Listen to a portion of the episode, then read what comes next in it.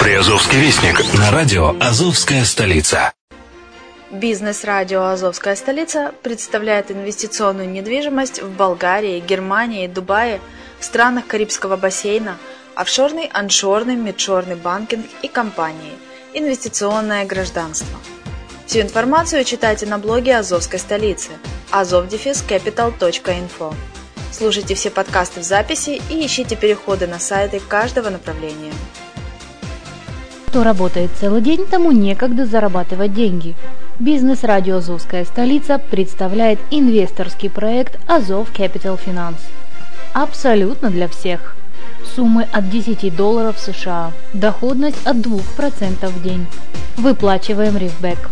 Не знаю, что это такое? Заходи на azovcapital.info и зарабатывай вместе с нами. Здравствуйте, с вами Яна Донцова на радио «Азовская столица». Вы слушаете программу «Приазовский вестник». В Мариупольском дворце культуры «Молодежный» в годовщину Майдана показали фильм из цикла «Зима, що нас змінила». Мариуполь с официальным визитом посетил заместитель министра иностранных дел Греции. В столице Приазовья появятся игровые площадки, библиотеки и такси для людей с инвалидностью – в Бердянске появится еще одна служба спасения на воде.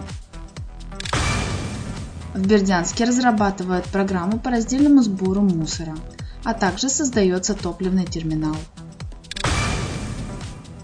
На базе Мелитопольского городского общества людей с инвалидностью провели тренинг «Я – общественный лидер». В Ейске стартовали недели женского здоровья. В Азовском районе на месте игорной зоны появится ветроэлектростанция.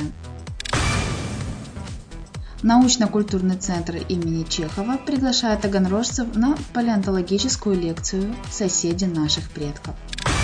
На сегодня у меня все. Материалы были подготовлены службой новостей радио «Азовская столица». С вами была Яна Донцова. Еще услышимся.